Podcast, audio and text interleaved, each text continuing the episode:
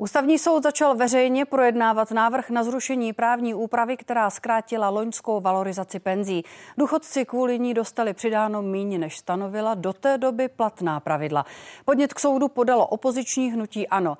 Na jednání ho zastupovala šéfka poslaneckého klubu Alena Šilerová. Podle ní vláda porušila očekávání důchodců. My se domníváme, že došlo k použití takzvané pravé retroaktivity, to znamená, bylo rozhodováno zpětně o nároku, který již vzniknul. Ono to nakonec i z těch, i z těch prováděných důkazů tak vyplývalo. Ten nárok na výplatu mimořádné valorizace penzistům vznikl někdy na konci ledna a naopak vláda tvrdí, že vznikl až po vydání příslušného nařízení vlády, což je podzákonný předpis. To je, bych řekla, nejzásadnější stížnostní a vládu Petra Fialy zastupovali ministři Marian Jurečka a Zbyněk Staňura. Kroky kabinetu obhajovali rozpočtovou odpovědností. Po ukončení dokazování a vyslechnutí závěrečných návrhů ústavní soud odložil verdikt na neurčito jsme narovnali to, co bylo dlouhodobě neférové, že se těmi mimořádnými valorizacemi rozevíraly ty nůžky mezi těmi nízkopříjmovými a vysokopříjmovými důchodci a to trvale v neprospěch těch důchodců s nízkými příjmy. Toto tato mimořádná valorizace napravila, to znamená, díky této úpravě se dokonce těm lidem s nízkými důchody to navýšení udělalo vyšší, než by bylo podle té původní platné právní úpravy. Dále bylo podle mě důležité, že dneska i díky výslechu svědků bylo jasně poukázáno na to, že ta otázka legitimních očekávání, kterou navrhovatele poukazují na to, že to je už dáno zveřejněním dat Českého statistického úřadu, že to takto rozhodně nemůže být vnímáno. Hosté úvodní debaty Markéta Pekarová Adamová, šéfka TOP 09 a předsedkyně poslanecké sněmovny, Radek Vondráček z Hnutí Ano, místo předseda Hnutí, předseda ústavně právního výboru poslanecké sněmovny a Marek Antoš, ústavní právník z právnické fakulty Univerzity Karlovy. Všem přeju dobrý večer. Dobrý večer. Dobrý večer. Dobrý večer vám divákům. Pane Vondráčku, ústavní soud zatím ten verdikt odsunul. Cítíte po dnešku, že byste měli a mohli uspět? Cítíte nějakou větší šanci?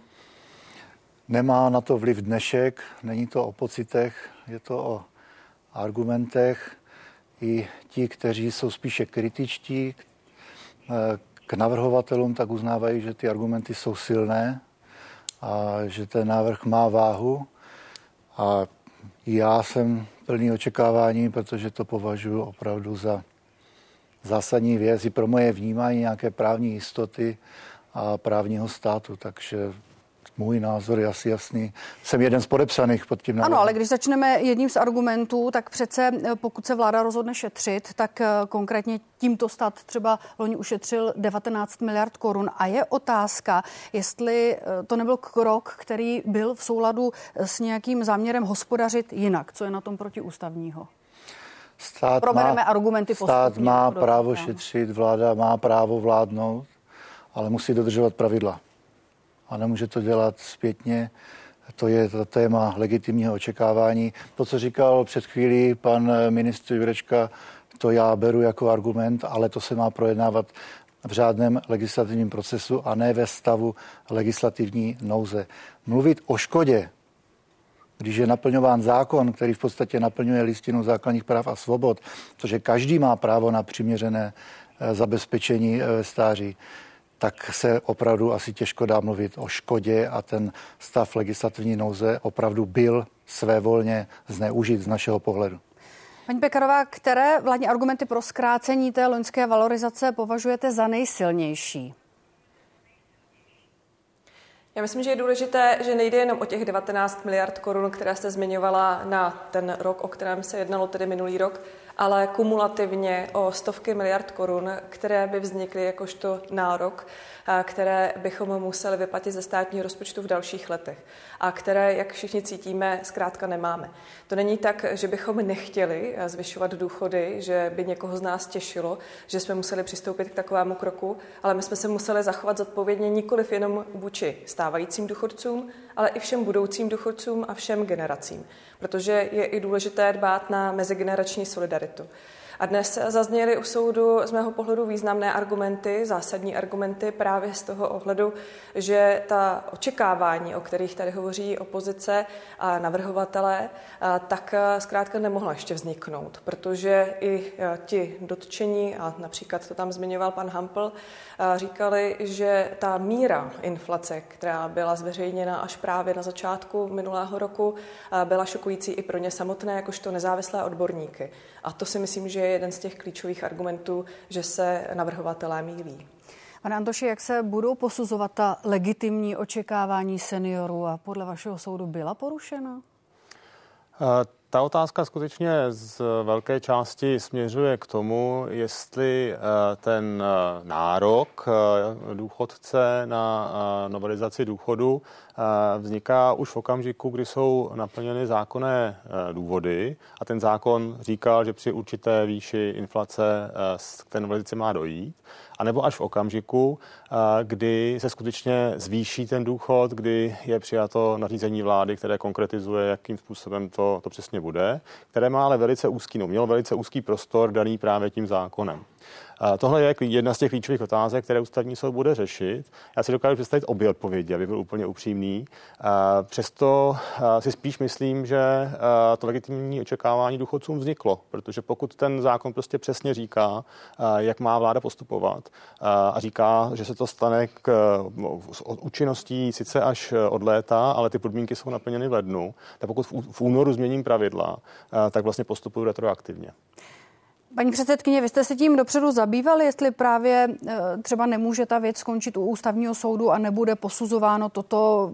Řešili jste třeba v té koaliční debatě a během rozhodnutí, jestli přijmout eh, stav legislativní nouze, jak případně v jaké míře kooperovat s opozicí. Mluvili jste i o retroaktivitě? My samozřejmě všechny své kroky posuzujeme velmi pečlivě a zohledňujeme veškeré argumenty a rozhodně bychom si nedovolili vyhlásit například legislativní nouzi ve chvíli, kdyby byl možný jakýkoliv jiný postup, protože tento také sami vnímáme jako až ten, který je ve své podstatě ten nejzaší možný. Ale opozice v této věci dala jasně najevo, že nehodlá spolupracovat a nehodlá například tím, že bychom třeba zkrátili lhuty mezi jednotlivými čteními zákona, že by neobstruovala jeho projednávání, jej projednat řádně v řádném legislativním procesu procesu. Ostatně to nebyla také naše první zkušenost s tímto postupem ze strany opozice v tomto volebním období. Nicméně já jsem přesvědčena o tom, že legislativní nouze, tam je jasné, jsou jasné parametry, které musí nastat, tak je splněna právě proto, že ta hospodářská škoda by byla v řádu těch stovek miliard korun v následujících v součtu v těch následujících letech. Protože to rozhodnutí, respektive ta valorizace se netýká jenom toho jednoho roku, ale propisuje se u každého toho důchodce do dalších let. A nutno také připomenout, že důchody jsou za naší vlády úplně nejvyšší a to nemyslím jenom v tom absolutním čísle. Tam e, se dá určitě namítat, že e, tak to, to roste, tak by byly nejvyšší za každé vlády v tomto období, ale oni jsou nejvyšší i v poměru nebo v porovnání s reálnými mzdami, s průměrnou mzdou. Je to v tomto roce dosahuje 60% průměrné čisté mzdy. Ano, vraťme se proti, prosím, ale k tomu, co řeší ústavní soud a jaké jsou námitky. Vlastně prosím, paní předsedkyně. Uh, stav legislativní nouze myslím, nevyhlásili jste námitek, ho, takže prosím, proto, a kvůli tomu, že jste se tou věcí jako koalice začali zabývat eh, pozdě, že prostě vám eh, bylo jasné, že to muselo být ve sbírce zákonu do 22. března, nezaspala koalice. Není to zneužití právě té možnosti vyhlásit stav legislativní nouze? Já to se skutečně nedomnívám. Já jsem přesvědčena o tom, že i tam dnes právě, ještě znovu budu citovat pana Hampla, zazněl ten hlavní eh, důvod, proč eh, jsme k tomu přistoupili v tom daném okamžiku, protože prostě s takovou tou eh, výš, výšší inflace, míru inflace nepočítali ani prognózy, ani odborníci. Zkrátka byla až šokující a překvapivá. A ta Ale byla mnohem dřív, než jste se nakonec rozhodli projednávat tu normu ve stavu legislativní nouze. Mnoho odborníků na to upozorňovalo, byly i hlasy z ministerstva práce a sociálních Zákon... věcí, že upozorňovali podřízení pana ministra na tu věc, na časovou tíseň v té věci. Ten zákon určitě nepřipravíte na rezortu ze dne na den, takže určitě je očekávané, nebo respektive toto považuje za trošku falešný argument, eh, že je nutné se také v tu chvíli vlastně pustit do práce na tom zákonu. Ale i tak to byl ten nejkratší možný termín, ve kterém jsme se mohli začít tou normou věnovat, ne té normě věnovat. A samozřejmě my budeme plně respektovat, jak rozhodne ústavní soud, ale eh, neudělali bychom ty kroky, pokud bychom nebyli přesvědčeni o tom, eh, že jsou v souladu s pravidly a že jsou legitimní. Pane Vondráčku, nebylo vám při pohledu na počty a rozložení sil ve sněmovně jasné, že to prostě koalice prosadí tak i tak? Za prvé, a je to dohledatelné ve stenozáznamu, několikrát tam zaznělo, že to chápeme a jsme ochotní se bavit o změně toho valorizačního schématu, ale nemůže se to dělat takhle.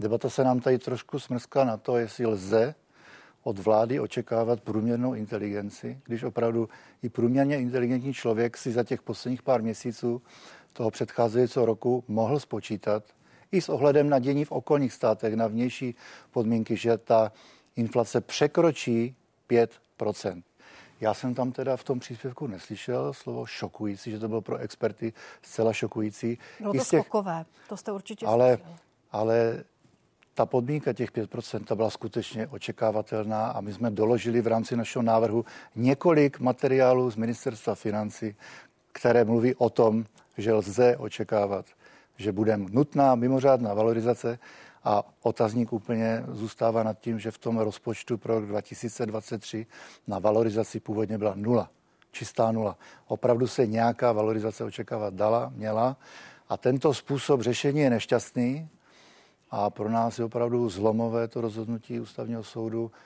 nejenom z hlediska starobních důchodců a těch eh, adresátů, ale i z hlediska našeho dalšího fungování ve sněmovně, protože velká část toho rozhodování bude o tom, jak se tam k sobě chováme a jak se používá jednací řád. Pane Antoči, podle pana Vondráčka je tento způsob řešení té věci nešťastný, ale protiústavní. Jak vy nahlížíte na zrovna v tomto konkrétním případě použití a vyhlášení jednání ve stavu legislativní nouze? Já myslím, že ten problém je potřeba nahlížet ještě z trochu větší vzdálenosti. Myslím, že je to, celá ta věc je ukázkou toho, jak nefunkční je jednací řád poslanecké sněmovny. A je třeba říct, že to vede k tomu, že je vlastně svým způsobem pošlapáván demokratický princip, který žádá, aby menšina sice byla slyšena, ale většina, aby mohla prosadit svoji. Eh, myslím, že se to ukázalo už v minulém volebním období, kdy vlastně ty síly byly úplně opačné, kdy dnešní vládní koalice byla v roli opozice a obstruovala, což eh, místy tehdejší vláda s čeleznutím ano eh, řešila tím, že porušovala jednací řád, aby zlomila tu, tu obstrukci. A teď to vlastně pokračuje úplně stejně, akorát v opačných barvách. Eh, to skutečné řešení je změnit jednací řád, eh, tak aby sice opozice měla možnost být slyšena, aby opozice byla slyšet, aby mohla své argumenty přinést, ale zároveň, aby to jednání někdy skončilo. Eh, tenhle ten případ je podle mě porušením z jednacího řádu.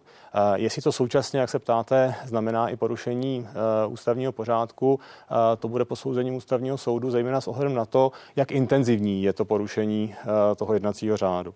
Ústavní soud v minulosti v různých rozhodnutích postupoval trochu jinak. Zpočátku projevoval velkou míru zdrženlivosti vůči autonomii poslanecké sněmovny a v zásadě řekl, že je to na ní, jakým způsobem přijímá zákony. Pak přešel do mnohem silnější pozice, kdy eh, chtěl velice pečlivě přeskoumávat, zda eh, ty podmínky stavu legislativní nouze byly naplněny a v okamžiku, kdy se znal, že ne, tak eh, ten zákon zrušil. A teď ten poslední vývoj směřuje spíš k tomu, že říká, ne každé porušení jednacího řádu je i rozporu s ústavou, musíme poměřovat hodnoty, o které jde a musíme zkoumat, jestli skutečně reálně došlo do zásahu do, do práv menšiny nebo ne. Tím trochu z toho svého rozhodování ale dělá rozhodování nepředvídatelné, protože dává prostor pro eh, obě ta řešení. A zároveň, a to jenom ještě krátce se vrátím k tomu stavu legislativní nouze, tam to dnes zaznělo, v podstatě ani tam není jasný výklad. I v tom je díra tedy v zákonech České republiky a bude potřeba se podívat tedy nejen na změnu jednacího řádu poslanecké sněmovny, ale i na definici použití, eh, definování situací a postupu kroku zpřesňování, vyhlašování stavu legislativní nouze. Ústavní soud v minulosti ten, eh, ten, eh, to, to, to ustanovení týkající se legislativní nouze vyložil, ale právě že různými způsoby. Eh, připomněl bych případ, kdy šlo o snížení podpory stavebního spoření, kdy tehdejší vládní koalice a minister financí Kalousek vlastně podobným způsobem argumentovali, že je potřeba použít stav legislativní nouze k tomu, aby bylo možné snížit tu výši podpory, pro se kterou nepočítá státní rozpočet na, na příští rok rok. Taky tam šlo otázku retroaktivity. Ústavní soud tehdy právě dospěl k závěru, že pokud se používá stav legislativní nouze ke zlomení eh, opozičních obstrukcí a pokud se používá proto, že vláda nejednala včas s tím, s tím návrhem, tak je to protiústavní. Ale jak říkám, to bylo to období přísného přeskumu. Je otázka, jestli ústavní soud dneska uh, se bude držet spíše téhle té své judikatury nebo té pozdější, která je o něco vstřícnější. My si na ten výsledek počkáme, ale paní předsedkyně, tady několikrát zaznělo tedy, že uh, mohlo dojít k pošlapávání těch demokratických eh, principů. Skloňoval tu Marek Antoš jednací řád. Vy jste připomínala, že obstrukce, které se týkaly projednávání této normy, jste nezažili poprvé. Proč jste se neschodli napříč politickými stranami už předtím tedy na změnách jednacího řádu? Protože tady riskujete to, že tedy ústavní soudce přikloní eh, k té stížnosti hnutí ano a budete případně možná muset i dopočítávat ty důchody důchody. A vy jste věděli, že opozice obstruovat chce. Protože i jednací řád je zákon a to když musí projít legislativním procesem a projednáním ve sněmovně a shodnout se na něm s touto opozicí se nám nepodařilo, to přiznávám, my jsme se o to pokusili, ale opozice nám dala jasně najevo a to obě opoziční strany, že se nechtějí dohodnout na jakékoliv změně, i byť by platila třeba až od příštího volebního období. Zkrátka není tady vůle z druhé strany a na to musí být vůle z obou stran. Ale když se podíváme na to projednávání, já myslím, že eh, bylo zcela zřejmé, že byly desítky hodin možný, možné hovořit k tomu návrhu zákona a také tyto desítky hodin eh, opozice k řečnění využila. Eh, pokud se nepletu, tak tam bylo více jak 500 faktických poznámek. Myslím, že zrovna kolega Vondráček jich měl čtyři desítky. Prostě byla vyslyšena opozice. Nemůže říci, že by nemohla říci jasně svůj postoj, projevit svoji vůli a tady toto považuji za zcela jednoznačně dostatečný čas eh, pro to, aby mohla svoji vůli projevit. A ústavní soud také v minulosti konstatoval v jednom ze svých nálezů, že sice menšina má být určitě vyslyšena, že opozice má toto právo zcela jednoznačně, ale nemá možnost a právo destruovat jednání sněmovny natolik, že eh, nemůže většina, tedy ta, která vyšla z voleb, eh, projevovat svoji vůli, to znamená vládnout. A my jsme v volbách uspěli zkrátka více než stávající opozice. Máme tu většinu ve sněmovně sněmovně a máme teď zodpovědnost. My ji chceme uplatňovat a chceme tedy eh, vládnout zodpovědně vůči nejenom té stávající, ale dalším generacím důchodců. A tady to je jedna z těch konkrétních projevů toho, kde tak činíme, ale ano. bohužel eh, ta naše dnešní opozice si to vykládá úplně jinak, než je i právě třeba tento ústavní nález. Jenom jeden detail jste nezmínila, zmíním ho tedy já a to bude klíčová věc určitě i v rozhodování ústavního soudu, že tenkrát došlo i na omezení uh, toho času a délky projevu u poslanců s přednostními právy. Ale pane Vondráčku, vy jste tu před chvílí říkal, že bude strašně důležité, jaká teď bude atmosféra v poslanecké sněmovně, jak spolu budete komunikovat. Proč jste tedy nepřistoupili na změnu jednacího řádu, když to byla už několikátá situace velmi podobná v řadě? Já jsem říkal, že pro nás bude důležité rozhodnutí to ústavního soudu, jak se k sobě budeme chovat, protože i v, v rámci té naší autonomie by se nám nějaký eh, nález ústavního soudu přiměřený v podstatě hodil.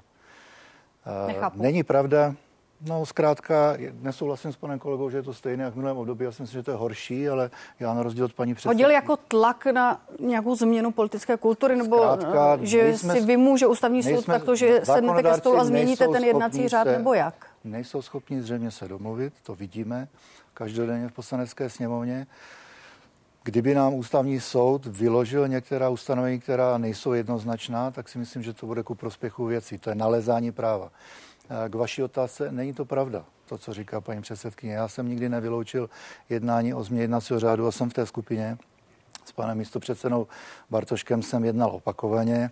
My jsme měli jednu zásadní připomínku. Nedělejme to na to, co volební období, to za prvé. Udělejme to až pro ty, kteří přijdou po nás, protože je to jediný férový způsob. Jinak tam vždycky bude nějaké zabarvení pro to, kdo je z koalice, kdo je z opozice. Eh, pak jsme dali některé věci, které jsou pro Ale... překročitelné, jako je třeba přednostní právo. To je věc, která se vyvinula časem, kterou prostě už je třeba respektovat a myslím si, že takhle měnit jednací řád opravdu není v tuto chvíli na místě, ale zase jsem označil několik oblastí jednacího řádu panu Bartoškovi, kde bych dokázal si představit dohodu. Paní předsedkyně. A tady musím uvést na pravou míru, že něco jiného je chtít jednat a něco jiného je také chtít tím jednáním dospět k nějaké dohodě.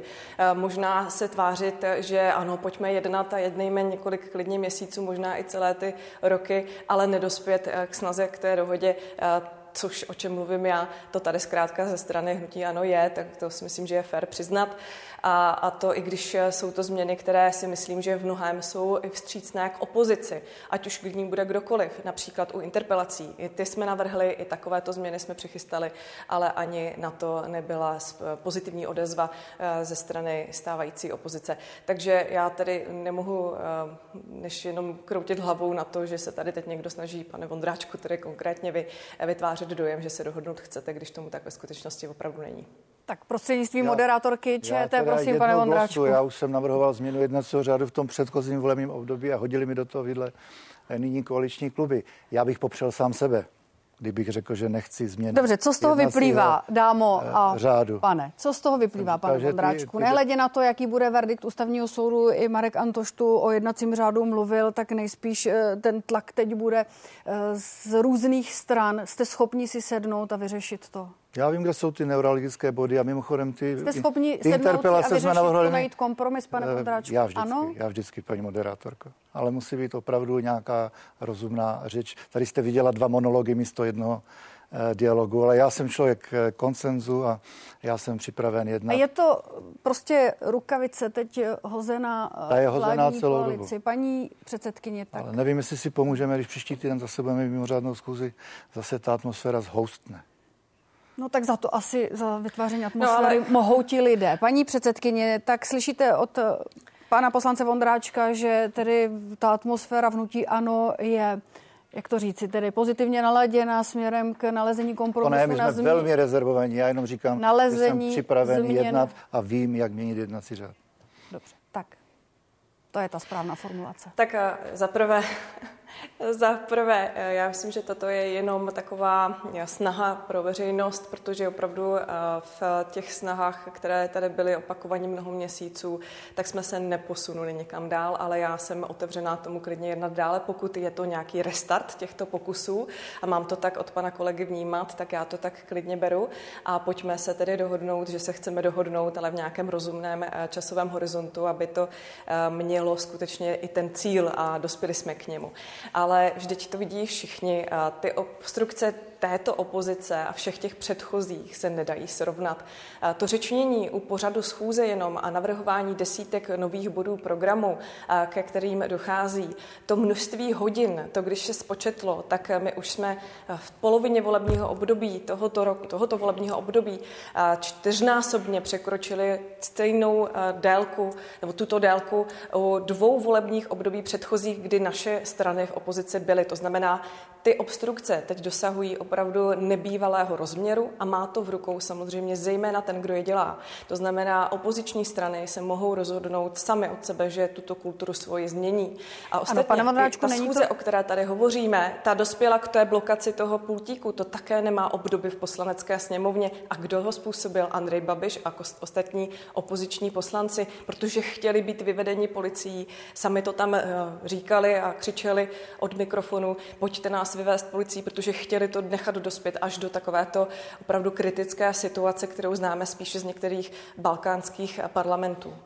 Pane Vondráčku, není to právě už mimo rámec, není to prostě inscenované divadlo, které pokud eh, u toho budou novináři a bude televize, tak budete chtít využít jako sbírání politických bodů. Slyšeli jsme od pana Antoše, že sice tu samozřejmě je potřeba, aby opozice měla dostatečný prostor, ale taky, aby nějak to těleso fungovalo.